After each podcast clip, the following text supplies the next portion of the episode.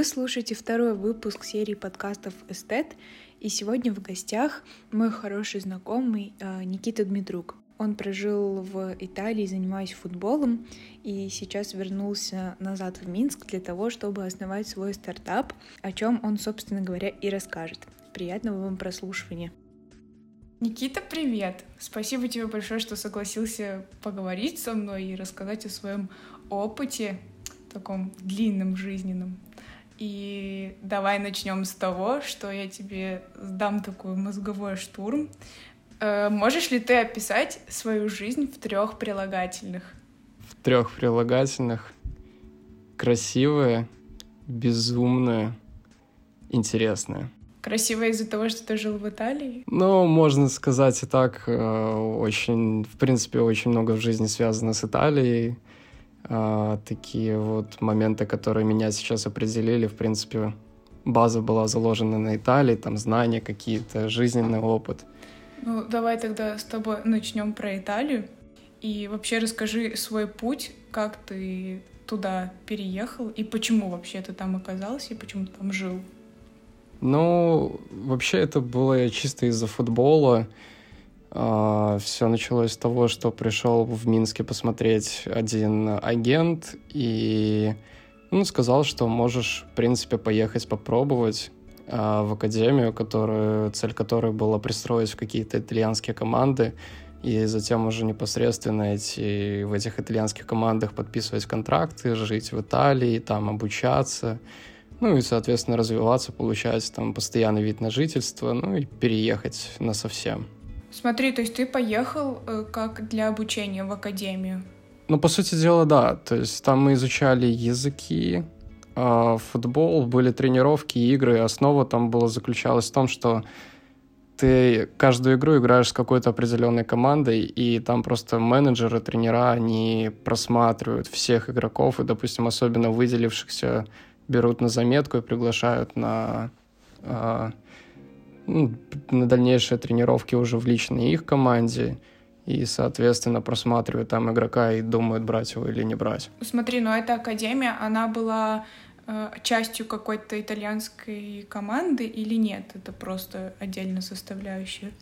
Э, есть такая команда Перуджа, и у них э, договоренность с этой академией. Но, по сути дела, да, академия — это отдельная вещь была, но приоритет там э, стоял на команду Перуджи, и очень много игроков именно туда а, начали распределять. Вот. Ну, естественно, и плюс еще в другие дивизионы. Угу. Ну, вообще ты за какую команду играл? Играл ли за какую-то команду?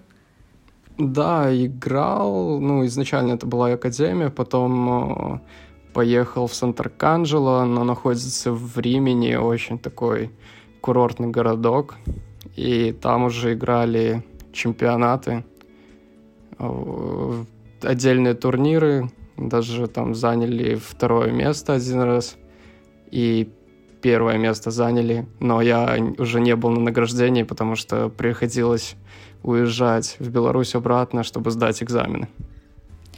Вот меня интересует такой вопрос. Ты какую-нибудь знаменитость в мире футбола видел? Может, ты играл с ним? Не знаю, там Месси, Роналдо. Я больше никого не знаю. А, на самом деле играть не играл, но видеть видел. Но опять же, там в Беларуси, может, на каких-то а, соревнованиях, а если конкретно вот прям лично встретиться, то видел Матерации, мы с ним сфотографировались, он выиграл чемпионат мира с Италией. Ого. Вот, интересный человек. А, а прям звезд не было таких. Ну, короче, Роналду ты не видел. Нет, Роналда не видел. Месси видел, но только с трибуны. Ну все тогда. Нам не о чем говорить. Потому что это единственный футболист, наверное, который я знаю, вот серьезно, Роналду и Ну, хорошо, что их хотя бы. Ну, хорошо, а если говорить про итальянский язык? Э, итальянский язык первый год, если честно, ленился изучать. А второй год, когда уже понимал, что это действительно надо, потому что итальянцы вообще не разговаривают на английском, и начиная от, собственно, самой итальянской культуры, заканчивая, в принципе, разговорами с одноклубниками, просто вот заставили сесть меня летом в Беларуси, проходить курсы итальянского языка. Ну, а в самой Италии уже по базе, ну, по самой базе, которую изучил в Минске, начал просто практиковать, и оно вот за счет такой языковой практики все, уровень улучшается. Но тестирование не приходил на определение категории, поэтому сказать точно не смогу. Но сейчас ты можешь на итальянском разговаривать, или ты уже чувствуешь, что ты забываешь этот язык? Я могу связать там несколько предложений, но опять же, если сравнить с тем моментом, когда я был в Италии, то это уже будут два разных уровня, потому что, ну, чувствуется, что практики нет. Хоть можно и смотреть какие-то видео, фильмы, но это все равно не то. Ну, какие бы ты мог дать советы вообще людям, которые изучают итальянский язык? Что им нужно делать для того, чтобы повысить свой уровень? Э, на самом деле итальянский это вот, э, как по мне, такой самый простой язык. Он намного проще английского. И самое главное это просто вот взять какую-то корку, найти именно хороший курс, и после получения корки, неважно где, в социальных сетях, э, даже если когда кто-то ездит отдыхать, просто побольше разговаривать. Ну и плюс еще можно дополнительно для развлечения смотреть фильмы, есть отдельные, которые помогают изучать языки.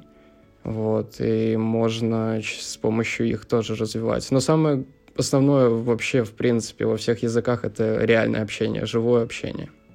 Давай вернемся к футболу с тобой. У меня такой вопрос, мне кажется, интересующий большинство парней, которые занимаются футболом в Беларуси. Как вообще попасть в Италию и как вообще играть за европейские команды выйти на новый уровень? Что для этого нужно? Ну, тут я бы даже больше не обратился к парням, сколько бы обратился к родителям там, или, в принципе, к тем же парням и к будущим сыновьям.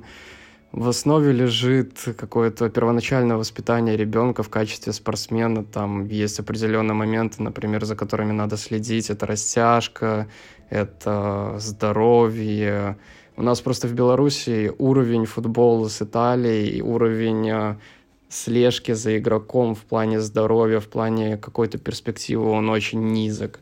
Вот. И у нас не следят за банальными там проблемами с сердцем, со спиной, из-за чего очень многие футболисты и заканчивают. Поэтому самое главное следить за здоровьем и побольше тренироваться. У нас обычно по одной тренировке день проводят.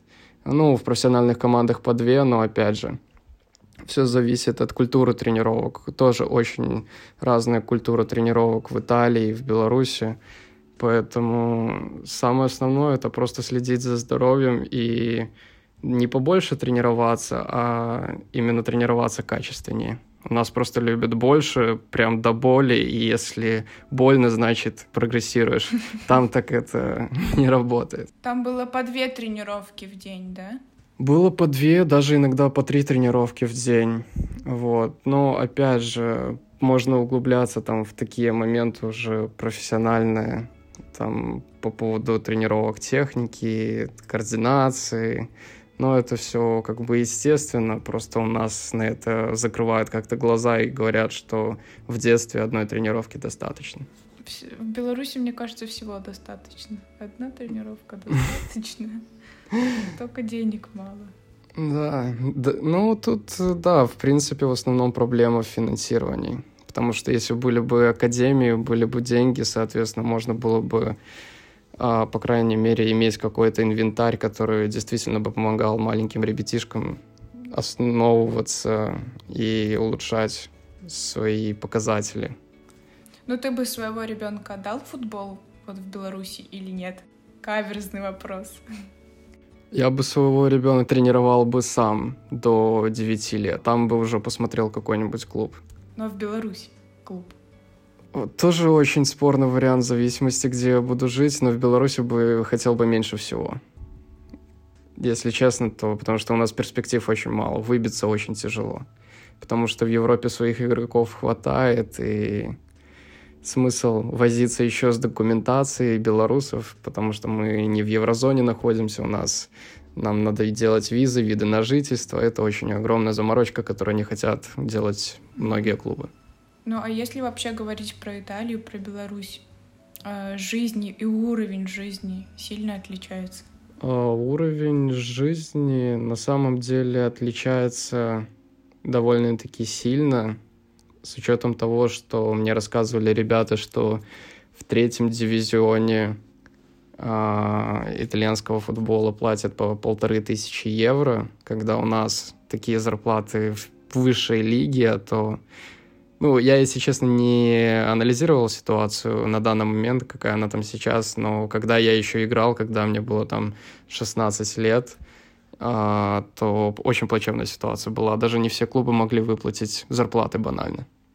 Вот, поэтому это просто такое сопоставление банальное тех же футболистов у нас и там. Скучаешь ли ты по еде, по пицце и пасте, ту, которую ты ел там? Или она, в принципе, ничем не отличается от того, что у нас здесь, в Беларуси? А, на самом деле я скучаю больше по культуре, по людям, потому что итальянцы это на самом деле такие уникальные люди, у них настолько приятный язык, и когда ты идешь в какую-нибудь пиццерию взять ту же пиццу, ты слушаешь их, и у тебя как это какое-то мелодичное звучание их языка, которым ты наслаждаешься, атмосфера вечерняя, когда они ужинают все в ресторанах, там больше скучаю по этому, чем по еде или чему-то такому. Ну, потому что, в принципе, я не гурман, но для меня пицца и в Минске бывает очень хорошая. Ну, итальянцы, они очень шумные, мне кажется. Тебе они вот не надоедали? А, итальянцы, ну, они шумные, но в меру как бы если взять а, тех ребят, которых я знал с команды, то это очень отзывчивые, это очень добрые люди, которые в принципе, с которыми у меня только позитивные эмоции, и они любят посмеяться, они любят где-то там, там позадирать, это вот их такая натура, но я бы описал личность теми, с кем я был знаком, такие спокойные, хорошие, отзывчивые люди. Ты свою жизнь представлял, если бы ты остался в футболе? Э, кем бы ты был? Где бы ты сейчас был, жил? За кого играл? И играл бы или нет? Ну, я просто понимаю, что жизни такой бы не было, роскошной, как все думают, потому что жизнь футболиста — это встать в 7 утра, а, поехать на завтрак на стадион, потом там переждать полтора часа, пойти на тренировку, затем после первой тренировки, когда у тебя просто сил нету, все, что ты хочешь, это поспать, и затем уже вторая тренировка, может, между первой и второй тренировкой есть еще тренажерный зал. Поэтому и вечером, опять же, все, что ты хочешь, это отдохнуть. И поэтому жизнь футболиста — это пахота. И очень многие думают, что футболистам получают очень много просто так, за то, что мячик пинает. Но на самом деле за таким огромным успехом стоит сумасшедшая работа. Поэтому я даже никогда не задумывался, насколько сильно я могу продвинуться в какую-то в какую-то степь, как я буду там себя ощущать и где я буду жить.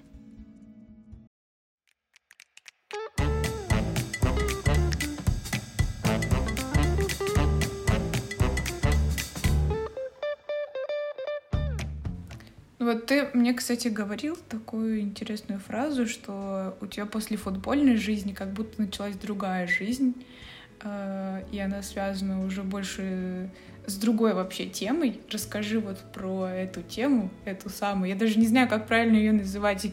Биржа, криптовалюты, что это? А, ну, это был такая изначальный интерес такой. А, по сути дела, да, после того, как я получил травму, из-за которой пришлось закончить, а, метнулся в то, что даже непонятно, как меня это завлекло. И изначально это был э, инвестиции в различные, как ты сказала, криптовалюты, те же акции. Вот, но затем это все просто переросло в предпринимательскую деятельность, э, и сейчас уже организовывается стартап, который немного направлен э, на финансовые рынки, но, опять же, это еще не основная его деятельность. Вот правда то, что за криптовалютой стоит будущее великое? Ну, лично по мне, да. А, поскольку сейчас действия властей, они просто напрямую показывают, насколько финансовый а, рынок может быть нестабилен, насколько, в принципе, валюта денежная, которую мы сейчас имеем, которой пользуемся, доллары те же, это очень плохая вещь, поскольку сейчас активно печатаются доллары. Если взять даже скрытые пулы, то можно сказать, что напечатано уже больше квадриллиона долларов. Но опять же, Ого. а, ну опять же, не могу точно привести а, source, точнее источник, но такая информация всплывала.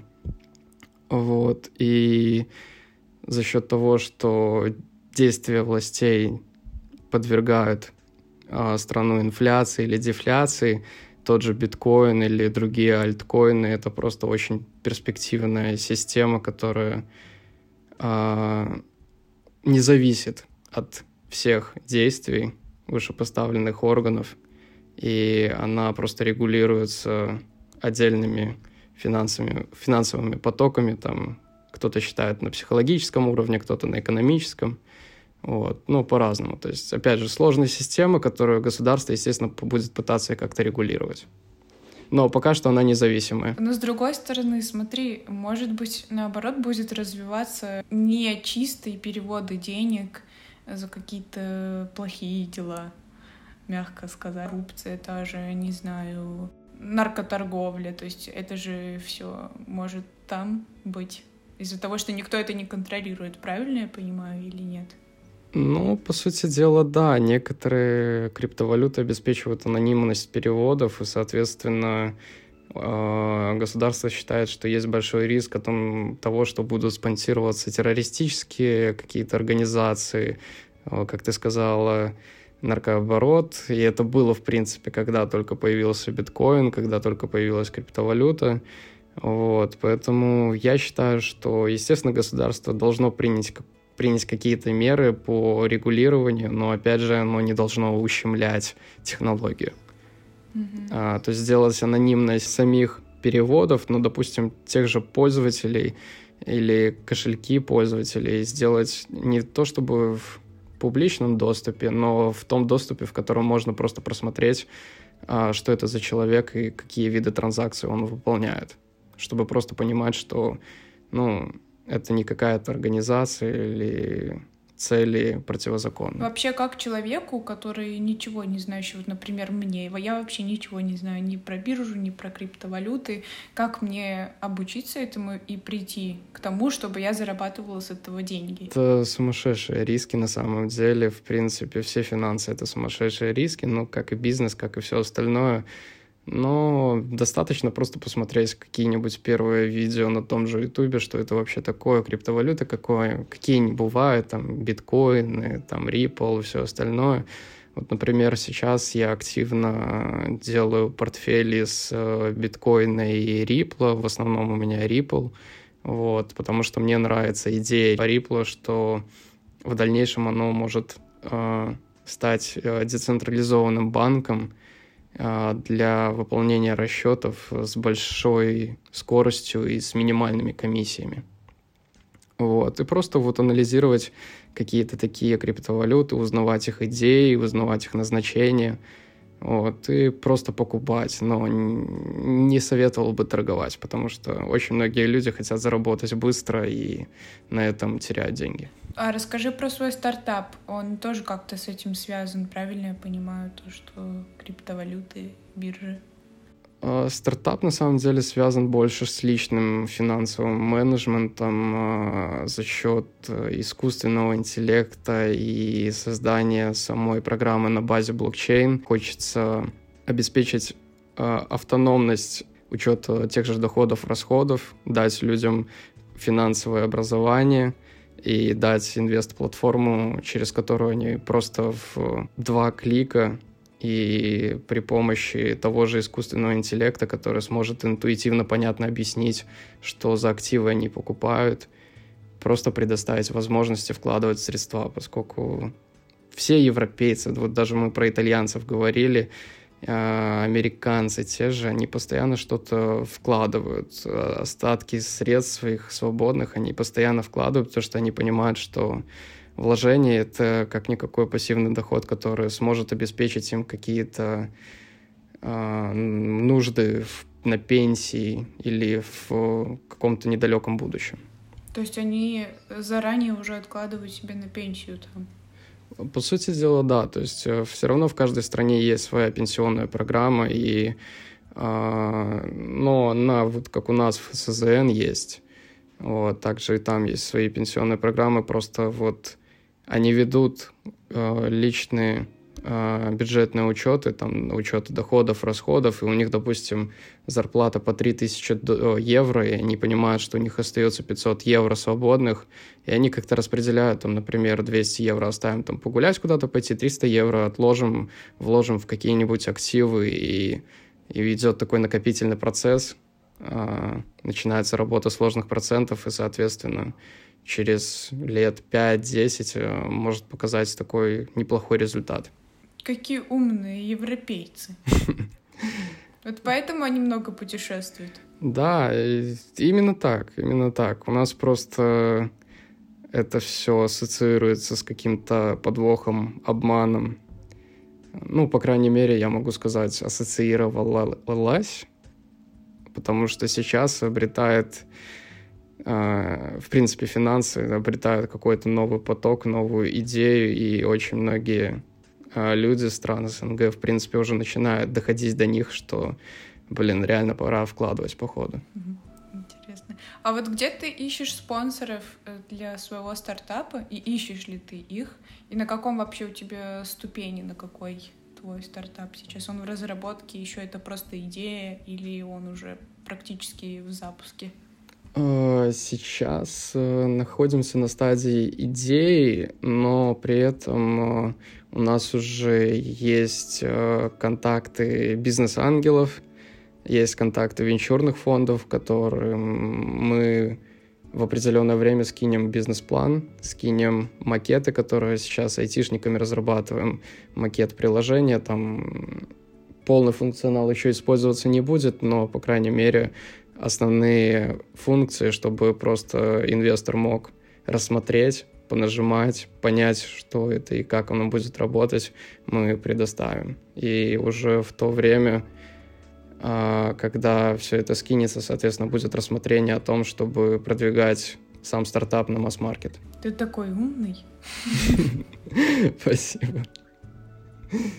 Реально, вот я тебя слушаю, ты тут какие-то слова говоришь умные, я такая, типа, класс.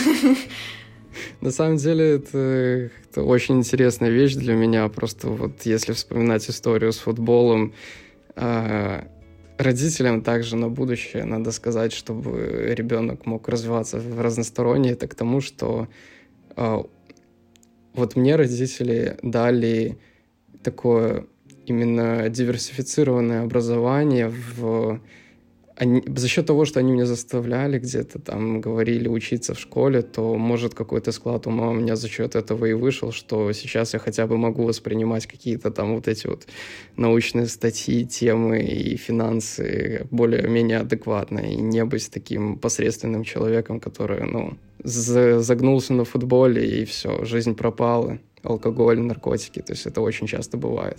Но, опять же, это, это не само вознесение, это просто там такая благодарность родителям.